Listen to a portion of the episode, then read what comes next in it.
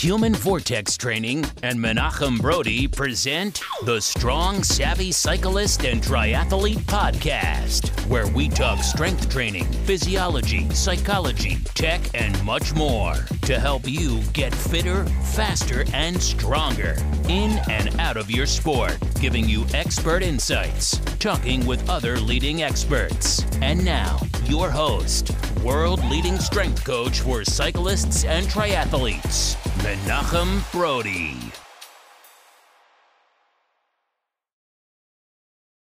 Hi, everyone, and welcome to this episode of the Strong Savvy Cyclist and Triathlete Podcast. My name is Menachem Brodie, and I am your host. Today, we are going to talk about balance versus stability. And do you need all of these crazy Bosu ball, stability ball, crazy crunch things going on? The answer is no. And we're going to get into why. But before we get into today's podcast, a few housekeeping items are in order. They're actually really short this week, so bear with me for about a minute and a half, 90 seconds as we blow through them. Number one, if you have not yet uh, signed up for the Human Vortex Training newsletter, you should do so now. We are putting out all new content and we are looking for suggestions of what you would like to learn. So there are some anchor posts that we're going to have in the newsletter that only go out to the newsletter at specific and critical times throughout the Northern Hemisphere's cycling and triathlon season. However, there are lots of different places that I want to put in information that you are specifically looking for. So send me over your questions and things you'd like to learn more on, including what we're covering here today, because this was a listener request. Actually, we had about seven listener requests the end of 2019 saying, Can you please give us a podcast as a breakdown as to balance versus stability? So here we are. That's housekeeping item number two, number one. Number two, the strength training for cyclist certification is going to open very shortly. We're going to open it for between five and seven days. We still haven't decided yet because we're not really sure how many people are going to bust down the doors. Now, we ran a special back uh, for the eighth night of Hanukkah at the end of 2019. Those spots were gone in 37 and a half hours. So, the seats we are opening here for the strength training for cycling certification are going to go fast.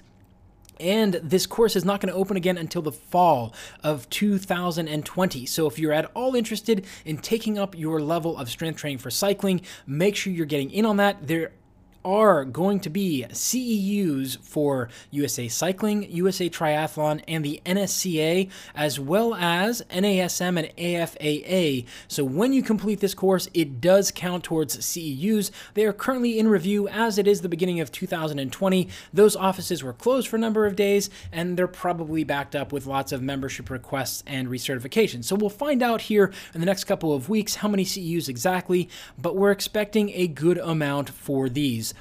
Number three and last on our housekeeping item is as we go through this winter, we're moving towards the end of June. And the end of June of 2020, I am presenting a workshop at the Science in Cycling Conference. So you will come and learn from me in person strength training assessments that you are able to do and how to build programming to help your athletes be able to do better. But it's not just me. You are going to get a number of other presenters, including Sebastian Weber, whom we've had here on the podcast in the past, and a number of other workshops that will be done that you'll be able to attend the workshops are extra. They're one day between four and eight hours. Mine will be a full day, including a luncheon, and you will get the full attention because it's only 15 to 20 people can sign up. So if you're interested, head over to the science-cycling.com website. The link will be down below because I think I got that website wrong, but it's the Science in Cycling, and you need to sign up for the workshop. Early bird gets a discount. All right, that was longer than 90 seconds. Let's get into balance versus stability. This is a huge topic that so many people butcher and mess up, including myself. Back when I started, I was one of those people. I bought an Indo board when I first opened the Human Vortex Training uh, Studio at Big Bang Bicycles back in 2007, and I had a number of people get onto the Bosu board and try and do stuff, and then I realized, wow, cyclists and triathletes don't have any balance. This is dangerous. I'm going to get sued because somebody's going to get hurt. So I took the Indo board home out of the studio so people people would stop asking for it instead of put put them on a pita uh, pita cushion. And then I realized, wow, they're still really un- unstable and not able to balance. let's go to single foot stuff. So we started doing Statue of Liberties, single leg deadlifts, and they failed miserably. So we went backwards and went to, you got it, hip lifts. We got it to standing on one foot and then standing on one foot with your eyes closed. And that was a failure as well. So we went to what I call the four star touches, where we have you balance on one foot, reach the foot behind you, tap the the ground directly behind you. Tap the ground behind you at a 45 degree angle. Tap the ground to your right if you're balancing on the left. So nine, you know, directly to your side. Tap your foot in front of you and continue that for a number of rounds until you start to lose your balance. That's balance training. So, what exactly is the difference between balance and stability, and why do so many cyclists and triathletes frankly suck at it? Well, there is a big, big difference between balance and stability. And those of you who have taken the strength training for cycling certification or any of the Training Peaks University courses know that I am not a fan of using unstable surfaces or labile surfaces for athletes until way down the road because there's so many things that we can do. And it's not just me saying this. If you're a basketball player listening to this because you follow me or work with me, uh, if you go over to PJF Performance, he posted a podcast back in 2019 in the fall or winter. I think it was the winter where they talk about you don't need all this fancy crap, frankly, to be able to train your stability. Really, you want stability, not balance. Balance, and here's the difference between balance and stability balance is putting a pyramid upside down on its tip and having it attain an equilibrium. What's the problem with balance? Well, you need a relatively small force, like, I don't know, a three second old baby just reaching out and accidentally brushing it to knock it out of balance and for it to fall and collapse. no more. But stability, stability is when we have the pyramid right side up, where it has a wide base at the bottom and a small tip at the top, which high forces can be applied to it, but it doesn't change its position. This is a quality that we want in our athletes. So, balance training on one leg is not going to be as beneficial as stability training at the beginning. It's cool, it looks nice. We include it for sure a little bit in our dynamic warm up, but is not. Again, it is not a focus of the training program. Getting you to be able to balance by using strategies that are poor because your core control is poor and your core strength. Listen to the last podcast before this one to learn about what core training really should be you are not going to develop good strategies for balancing. Your body's just going to figure it out on its own and not leave you developing it as an athlete. Instead, you're going to be developing as somebody who is where you are trying to figure stuff out. Imagine trying to get a cooked piece of spaghetti to be stable versus taking an uncooked piece of spaghetti and getting it to be stable. It's a little bit more challenging, but you can probably do it. Or actually, let's take 30 pieces of cooked spaghetti held together by a rubber band versus 30 pieces of uncooked spaghetti held together by a rubber band. Which one is more stable? Definitely the uncooked, right? That's what we're looking for, and that's how you are as an athlete if you don't have proper core strength and training. Now, as a noun, if we were to look at balance, it means that stability is produced by the even distribution of weight on either side of an axis, a vertical axis, right? As a verb, it means, as we already mentioned, to be in equilibrium, a state of equilibrium between opposing forces. So, stability, however, is a quality or a state or degree of being in a position that you're able to endure or withstand outside forces. This is the property of something to be able to maintain its position or steady motion to develop forces or moments that restore the original condition. That's stable. So, again, the property of the body or a body that causes it when it's disturbed or pushed or shoved from a condition of equilibrium or steady motion to develop forces or moments that restore the original condition. Can we all agree that that's what we're looking for as endurance athletes? It's not balance, it's not being able to stay uh, in a state between opposing forces, it's the ability that when we are disturbed, when we're pedaling down the road by a big gust of wind, when we are running down the road by going single leg, it's our ability of our body to maintain an equilibrium uh, to restore that original condition of, of being stable. And I'm not making this up. This is actually plumb out of page seven from Functional Training Defined. Uh, or functional training by J.C. Santana, Juan Carlos Santana. So, Functional Training is the name of the book. If you are a coach or an athlete who would like to learn more about this, go ahead and pick up the book. It's a fantastic book. I like it. I like him. Uh, I do train a number of MMA athletes. A lot of people don't know that, but I train a number of athletes outside of cycling and triathlon, mostly basketball players, but I have a Brazilian Jiu Jitsu, MMA, uh, kickboxing, a couple other athletes that I work with. Um, but all of the main principles are the same. What's different are the forces, the vectors, and the types of accelerations and directions of those accelerations that the athlete needs to produce in their sport, as well as the skill. And remember, if we go back a number of podcasts, I don't even remember how long ago, because it was over a year ago, I think, at this point, that we actually have quite a few different uh, definitions of strength. There's speed strength, uh, strength endurance, skill, skill endurance, skill strength power and like there's all these different types of things that we need to build in that star those five pointed star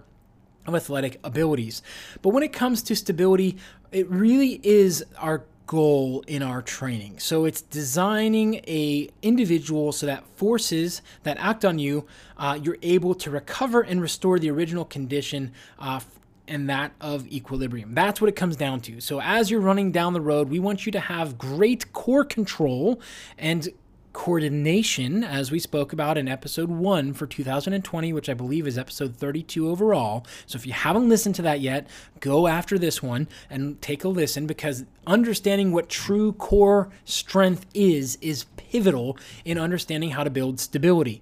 Now, in practical terms, uh, we're looking at the ability of stability to control the unwanted motion.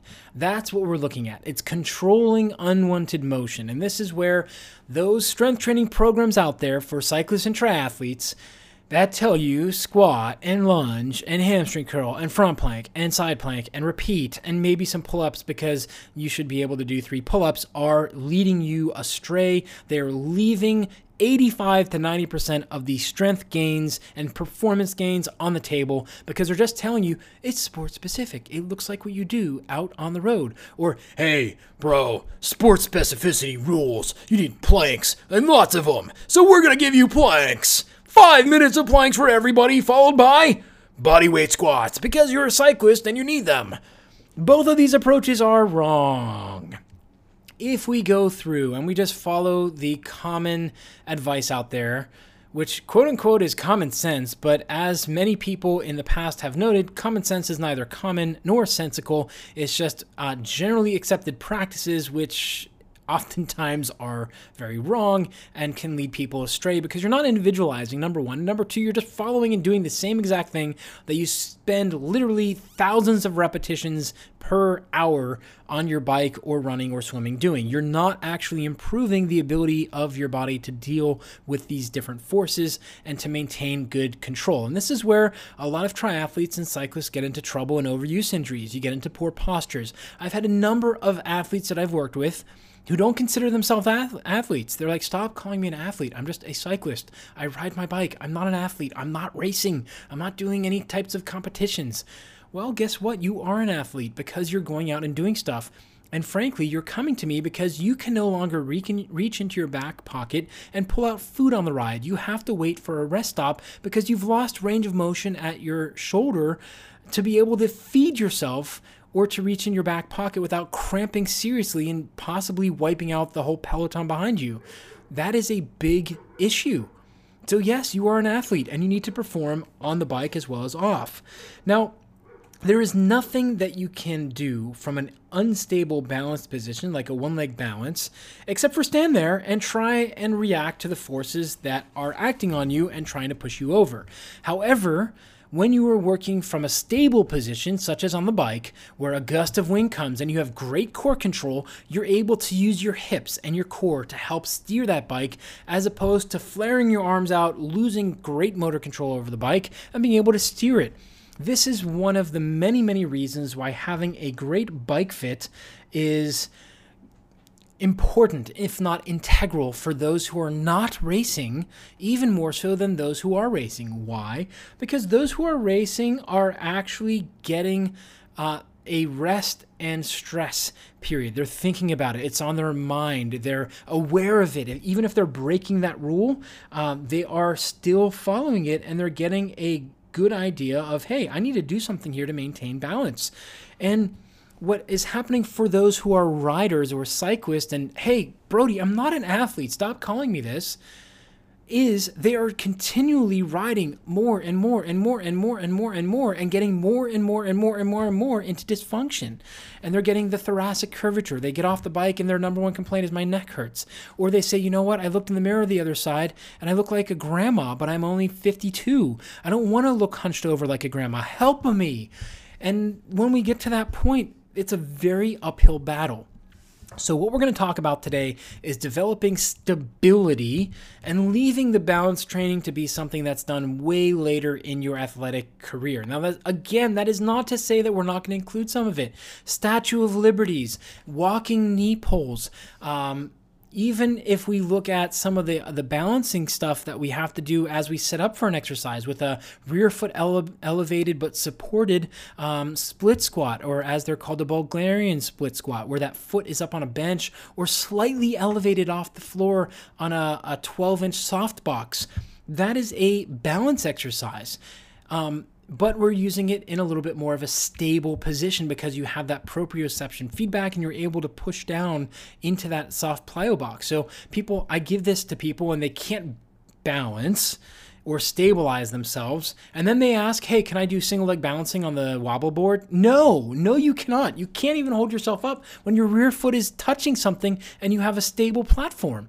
Why would we put you on that? That's a waste of our time. You're going to develop poor movement strategies. If we go back to the fundamental, foundational core exercises, which we spoke about in the last podcast episode here, number 32, our first of 2020 you're going to be able to develop the ability to be stable, to produce core stiffness appropriately to allow for distal motion, getting motion from your shoulder, getting motion from your hip, not from your back, not from your spine, and not from separating your rib cage from your pelvis. And that creates this wringing. So you're constantly twisting right to left.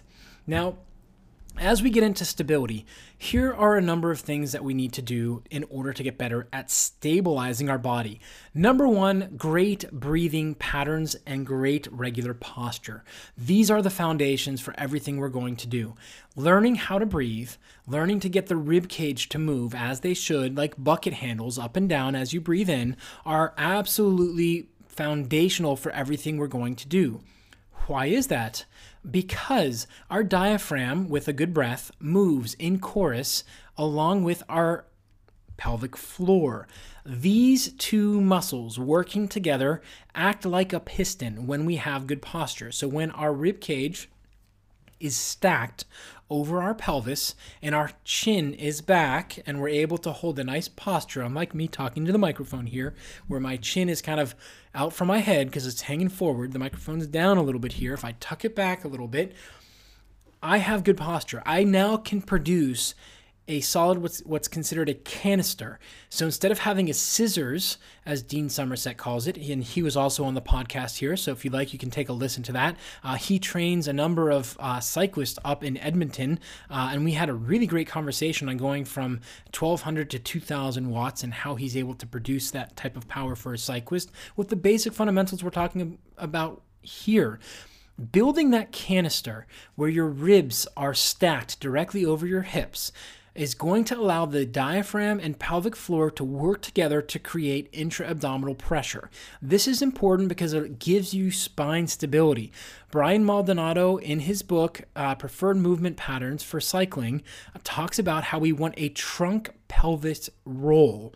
And that's a very technical book, by the way. In all honesty, when I first bought it, I wasn't quite into biomechanics. I had taken an undergrad uh, class in it when I was a, a sophomore think it was a senior year level, but they let me sit in on it. So I understood what he was talking about. It's a little bit more technical. So if you're looking for uh, kind of like this show or the HV Training YouTube channel, something where it's very like, here's how to do it, um, that book is not going to be it. It's going to break down a lot of the biomechanics, talk about a lot of the different forces on the body. Um, but if you're interested, I strongly recommend picking it up. It's a great book. He put a lot of effort into it, uh, a lot of great pictures and graphs in there for you to look at. But when you produce this great intra-abdominal pressure, you're producing proximal stiffness or stiffness at your core to allow for distal motion. This is a key and absolutely in, uh, you can't replace it. It is a linchpin, not a key. It's a linchpin. It ties everything together into allowing you to be able to have best performances out on the bike. That's how integral it is. You cannot put everything together and put down the best power possible without learning these skills. And it is a skill to learn how to breathe, and it takes time. And if you're an athlete, I encourage you to take five minutes. Uh, if you can afford it, buy some noise canceling headphones. Uh, download an app. There's one called Sleep Timer, I believe. Let's just look and see what the actual name of it is. Uh, it is called. Ooh, it's not called Sleep. It's called Sound Machine. It's Sound Machine app. I think it's two dollars. You can download on Android or on Apple on iTunes. Download it, and it has a ton of different noises that are considered white noise. So, while this specific app was actually developed for you to be able to uh, just go and uh, fall asleep, there are a number of different things on here that you can listen to that can help you really fall asleep. So, one of my favorite for uh, falling asleep is going to be in, uh, the ocean, the waves, uh, but it's also useful for learning how to connect the mind to the muscle. And this is something that I learned very early in my training career and has served me very well. And here is one of the secrets, the many secrets, to the success of the athletes here at Human Vortex Training. Whenever we're in the gym, and here our home in Tel Aviv is an AI Fit, when I have an athlete learning a new movement and struggling or needing complete focus, we'll go and we'll shut off the music to the whole gym. And some people complain. Tough. Some people complain, other people in the gym. I try not to work in peak hours with these athletes, but sometimes it happens. We will turn the music off. So we have a quiet white noise style background of people talking, we're not really paying attention. Or if we're in a busy gym, I'll bring my noise canceling headphones uh, and I will hook it up. I will give it to them and say, This is what we're working on. We're going to spend the next five minutes listening to this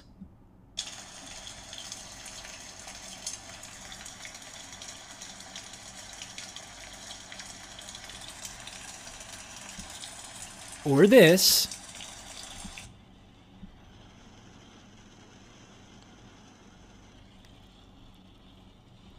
Or this. And have you make that mind muscle connection. That may sound really weird to a lot of you. Why the heck am I having them listen to rain or waves? Maybe we'll do bigger waves. It's white noise. So, this white noise is what's going to allow you to be able to block everything else out and really focus and connect. You need to learn how to shut off your mind from running in the background and learn to be able to close your eyes or just focus and connect with the muscles.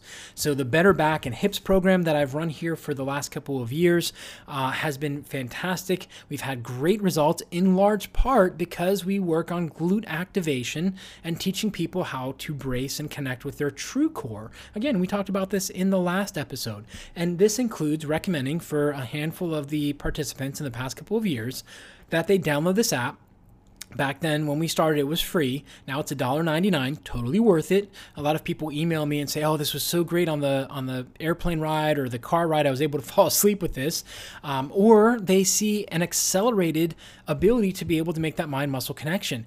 These small tips have huge implications in your long-term success. So downloading the sound machine app uh, getting and, and it doesn't have to be noise canceling headphones but it really helps when you can't hear the music in the background because a number of times a song comes on and you recognize it or you like it or hate it it takes away your mind for even a split second and that just doesn't allow that system to rewire. And your neurons physically grow and reach to connect. There is actually, I don't know if I have a link to it saved, but uh, one of my, my mentors actually posted a video. It's like a 20 second sped up uh, piece of nerves actually connecting. And the worst part of this video is it cuts off just as the nerves are connecting.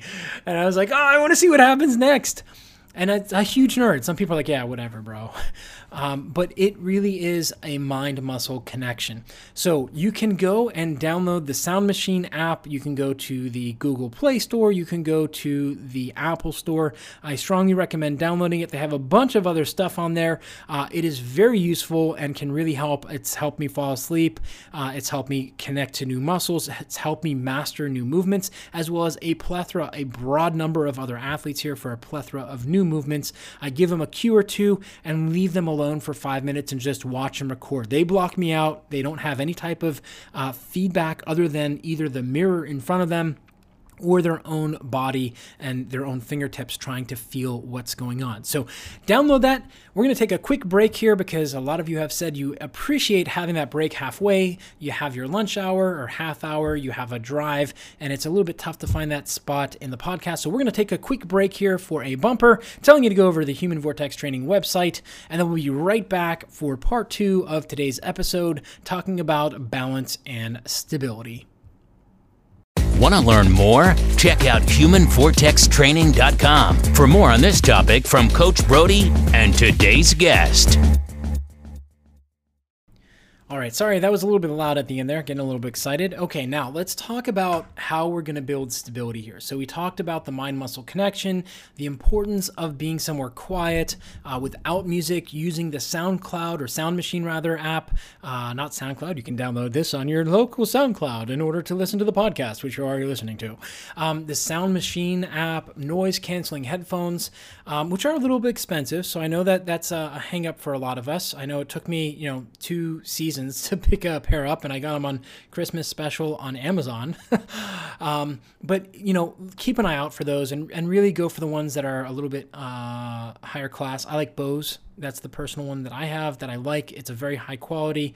Uh, it's worthwhile. Other noise canceling headphones athletes have brought in, I haven't been really impressed with, but the Bose have actually done it. By the way, I'm not getting money for recommending these things. I'm just telling you what I use and what I like. That's all.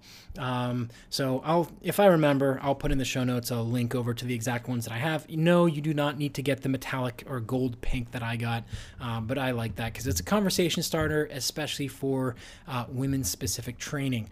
Um, now, as we go forward, when we talk about stability, there are a number of ways we can do this, but mostly it's done through unilateral or one sided exercises. Now, this doesn't mean that we're using one weight. This can be done with two weights. So, one of the exercises that I have really been uh, prescribing a little bit more frequently the last couple of weeks here has been the front plank arm march. So, there's no weight involved. Uh, instead of progressing somebody up through the bird dog um, at this point in the year, if we're seeing that they're a little bit tired, tired or a little bit you know getting tired because uh, worn out mentally because of the winter you know buffalo it's snowy you can't really get outside and ride that much. We'll go to the front plank arm march which is a much more challenging exercise than the bird dog. So, this is for intermediate to advanced athletes or those who have mastered the bird dog arm opposite leg. So, we're not quite up to the bird dog with the athletic pop, but you're able to produce that core stability and control as you lift the arm and leg off the floor. Now, from there, we can take you into the front plank arm march. And this is where we take that hand and reach it up overhead. This is like just doing a bird dog, except uh, your feet are both extended and the toes are on the ground.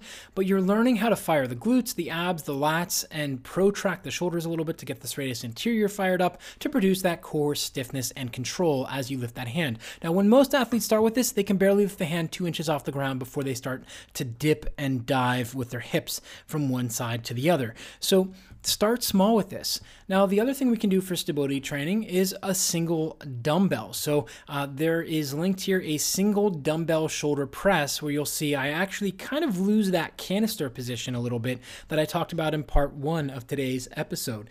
So, there are a little bit of wiggle room, or there is a little bit of wiggle room, and there are some situations where you actually want to get thoracic extension.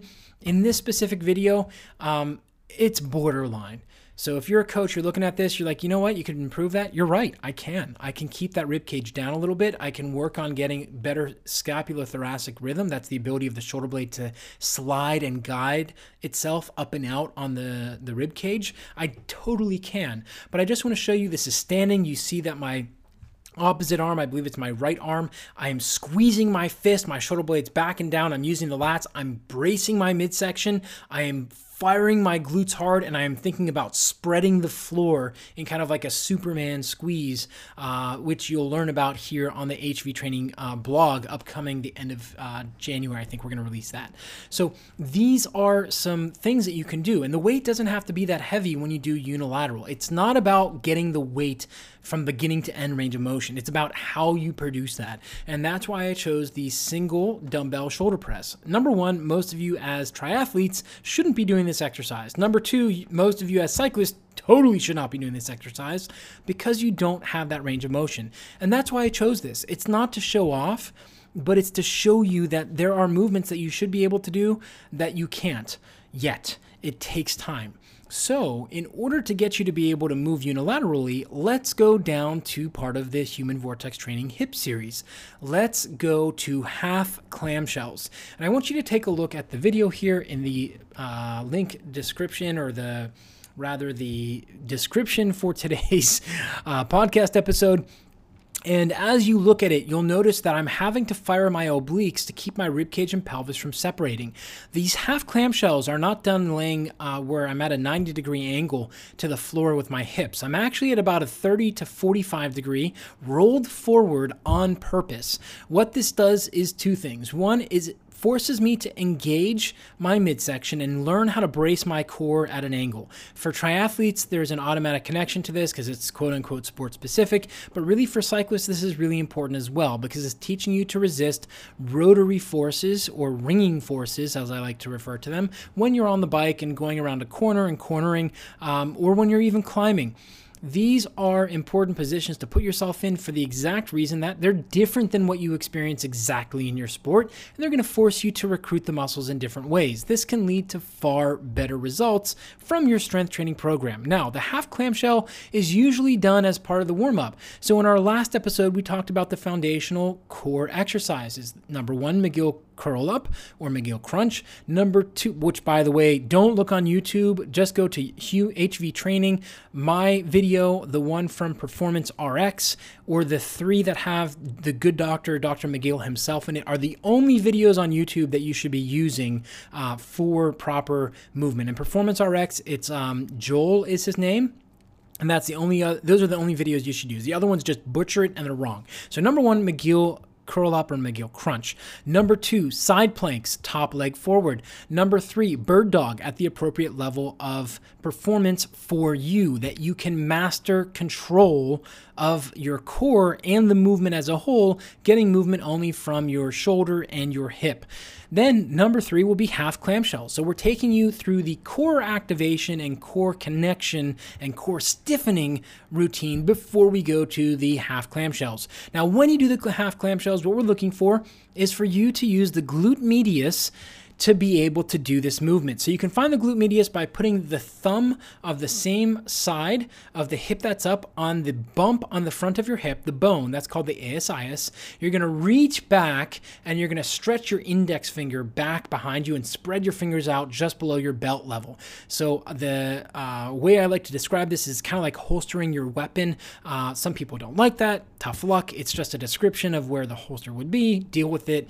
We're trying to teach you an exercise put the thumb on the bone, reach those fingers behind you just underneath the belt line, and the glute medius is roughly going to equate to where your ring finger and middle finger are if you spread your fingers nice and wide. Now, it's not a, a solid rule. Uh, for those who have more narrow hips, it's going to be a little bit further back because your glutes are a little bit further back, and others who are a little bit um, uh, wider hip, it's going to be really back there. So you really have to go on. But it's right below your belt line. We do not, do not, do not, do not want to use the tensor fasciae latae. The tensor fasciae latae, if we have the hand in the same position, is going to fall right about where the web is between your index finger and your thumb, and it runs forward on the front of your hip, uh, front of your thigh, kind of like where you put your hand inside your pocket on a good pair of Dockers or dress slacks. That's the tensor fasciae latae. We do not want to use this muscle. Now, part of the potency of the half clamshell is in that 30 to 45 degree angle that you're rolling forward. So you kind of have to use that top hand uh, to support yourself. So some of you may find it hard to kind of find the glute medius and activate it. You can put your bottom arm straight in front of you to give you a little bit of support while you find this muscle. Now, the real thing about this is it's a very difficult uh, activity uh, to execute properly because you really do need to have that top hand to support you until you gain the ability to brace your midsection properly because again, the part of the potency, I kind of trailed off and went off on a tangent here about that setup, is that you're getting the external oblique to tie in and work together with the glute medius. These muscles work together to, to resist rotation and dropping of that hip. So the glute med complex, specifically the glute medius, uh, work together with that external oblique, and the glute maximus and the internal oblique, external oblique work together as well to resist that dropping through single leg gait uh, or walking pattern. So when that leg is unsupported and you're swinging the leg forward, the glute max and the external oblique work very hard together in this half clamshell position, you may only be able to get your knee to lift off the ground by a centimeter or less with the correct muscles, while bracing appropriately to not twist or separate your rib cage from your pelvis. This is paramount in your mastery of this movement. And this is where you're going to get a lot of your stability from because when we go into rear foot elevated split squats or we go into side lunge hand over head reach, you are going to need to fire these muscles together to keep yourself stable. Remember, we're training stability, not balance. Balance, you're just sitting there waiting to react to other forces. This is just like most cyclists go out there and triathletes as well. They don't learn how to bump or to take a force of another rider going into them. And instead, they just freak out and fly across the road and, you know, something bad happens because, well, we're on the road with vehicles. Instead of learning how to maintain a center of gravity, maintain core rigidity, and be able to bump back and hold that line and to lean into that bump. This is where, in large part, what we're doing in the strength training room is going to transfer over over to what you're doing on the bike. I really hope that you've listened to the number of podcasts in the past and thought and actually enacted in adding skill strength to your biking routine. The skill strength means going out and practicing cornering, braking, short braking, bumping, turning, all of these things are important. Turning and cornering, I count as different. Cornering is at speed. Um, turning is going at slow speeds around obstacles, trying to go as tight as you can. These are all important skills that every single cyclist should have. They allow us to really take what we're doing in the weight room and apply them to sports specificity. Sport specificity is not going into the weight room and just mimicking the same movements you have in sport. That's called programming yourself for an overuse injury and making things worse, in my opinion. Now, as we get through the stability training, what else do we need to think about? Now, stability training, we need to think about moving the center of gravity through different levels. So, this can be accomplished through something like a single leg deadlift, where we're getting some stability. We're not balancing so much because we're moving. It could also be through a moving Statue of Liberty stretch. Uh, that's a little bit more balancing. The stability for the single leg deadlift, why is that stability not balance? Because you are moving as a dynamic movement through that range of motion. Now, some of you will say, you know what, Coach Brodie, you're wrong. That's a balancing exercise. Technically, yes, it is. But the way I look at it is it's a sub- stability exercise because we're not enacting another force on you. We're not changing and giving you a labile or unstable surface. So I count it as stability training because we're going through a small range of motion looking to stay stable. It's not about balancing, it's about going through range of motion and maintaining stability of the ribcage pelvis connection and rotating about the hip. But if you want to call it a, uh, a balancing exercise, if that's going to help you go through it and get more out of it, power to you. Totally cool. But just know, even though you're calling it a balancing exercise, what we really want to get out of it is the stability to control the forces through those motions and the ranges of motion and to allow you to remain stable. We're not looking to do this for long periods of time and to balance crazy amounts. Now, if you look back at one of the bicycling pieces that I, I, had the pleasure and privilege to participate in with Selene Yeager back in 2019 in the fall, we did a piece together on, I think it was 10 different uh, deadlift variations, and one of them was eyes closed single leg deadlift. For a lot of you out there, if you really want to do st- uh, balance training, Close your eyes for non weighted movements and practice them. This can include squatting, believe it or not. This can include walking lunges or static lunges.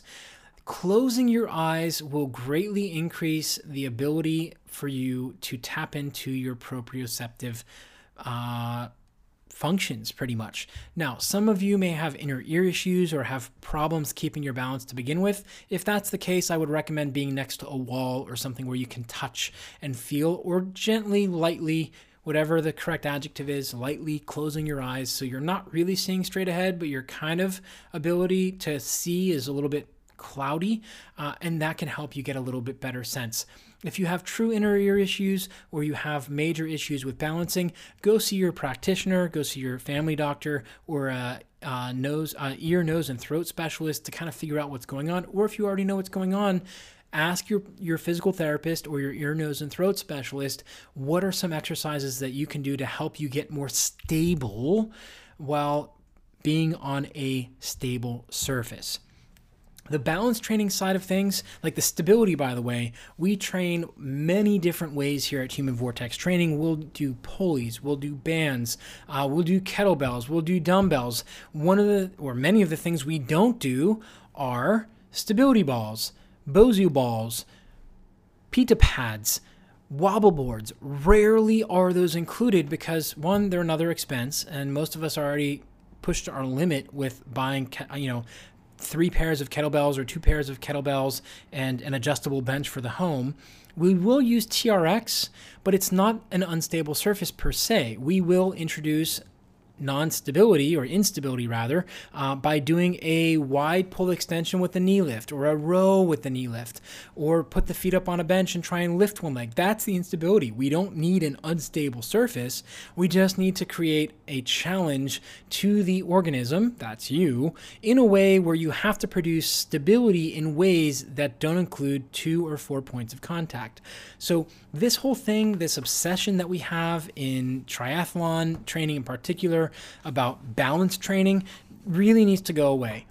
You know, having a high level mountain biker stand on an Indo board and flipping a five pound weight and grabbing it with one hand is kind of cool. Is it actually going to help them perform? I don't know. I haven't assessed that athlete. Maybe it is. It looks cool, that's for sure. But is it actually going to be the best exercise? And this is where we get into the uh, discussion of it may work, but is it efficient? And as endurance athletes, especially as endurance athletes, we do not have five to seven hours a week to dedicate to being in the gym. So, would you rather, would you rather, truth or dare, we'll do truth or dare, truth or dare, Okay, dare. No, that doesn't work.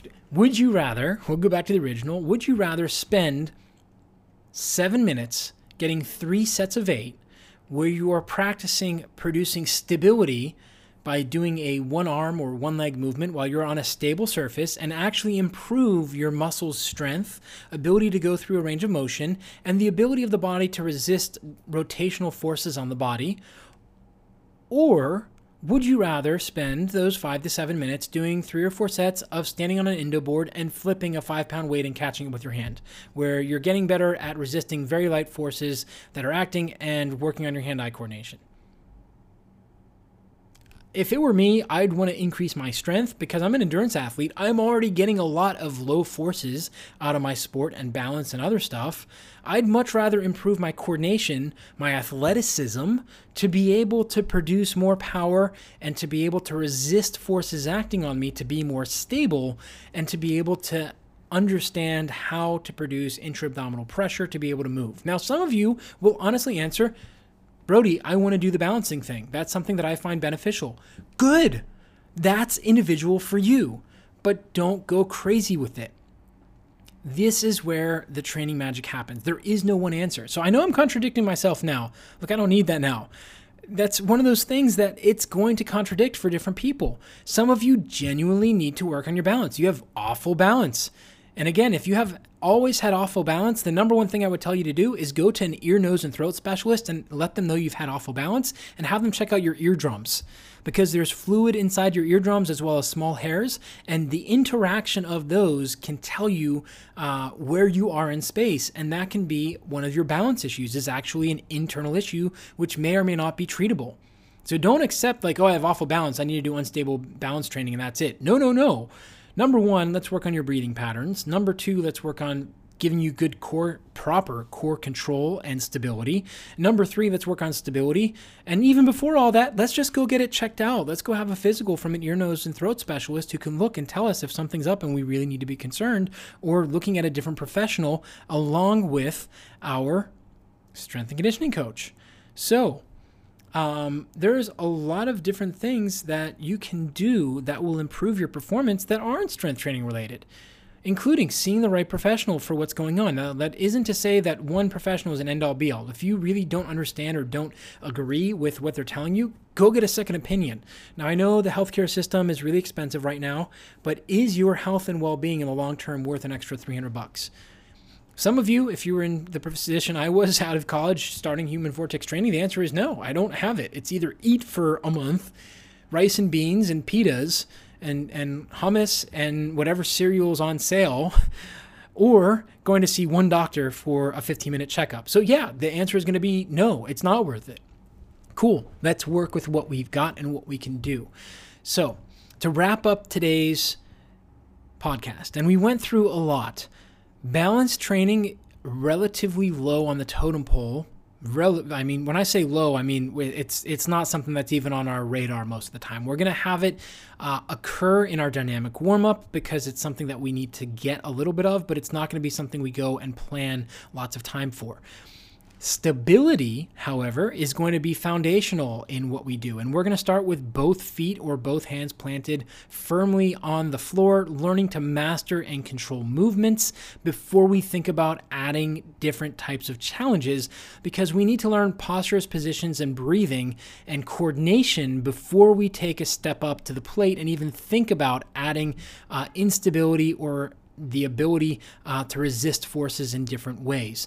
This is why the bird dog, the McGill crunch or curl up, and the side planks are so instrumental. They teach you to deal with forces in different vectors, get you to work with different muscles together in order to see better results, which allows you to really progress your abilities far faster by rewiring your body, getting you to great positions, teaching you good breathing patterns, and able to progress as you go forward. As you plan your training for the next month or month and a half, If you found any of this to be useful or beneficial, please go over to wherever you downloaded or are listening to this podcast. Hit that subscribe button, give us a five star review, leave a couple words or sentences about why you found this podcast so useful. Like and share is a huge help to us to get this message of strength training properly for cyclists and triathletes out there to help people like you avoid injury, increase performance, and see better. So before you go and plan this in, please help get the word out there, help more people find this podcast, and remember train smarter, not harder, because it is all about you. Have a fantastic week, and we'll talk to you next Tuesday. That's it for this episode of the Strong Savvy Cyclist and Triathlete Podcast with world leading strength coach for cyclists and triathletes, Menachem Brodie. Don't miss an episode. Hit that subscribe button and give us a review. For more exclusive content, visit humanvortextraining.com or get the latest expert videos from Coach Brodie on the HVT YouTube channel at HV Training. Until next time, remember to train smarter, not harder, because it is all about you.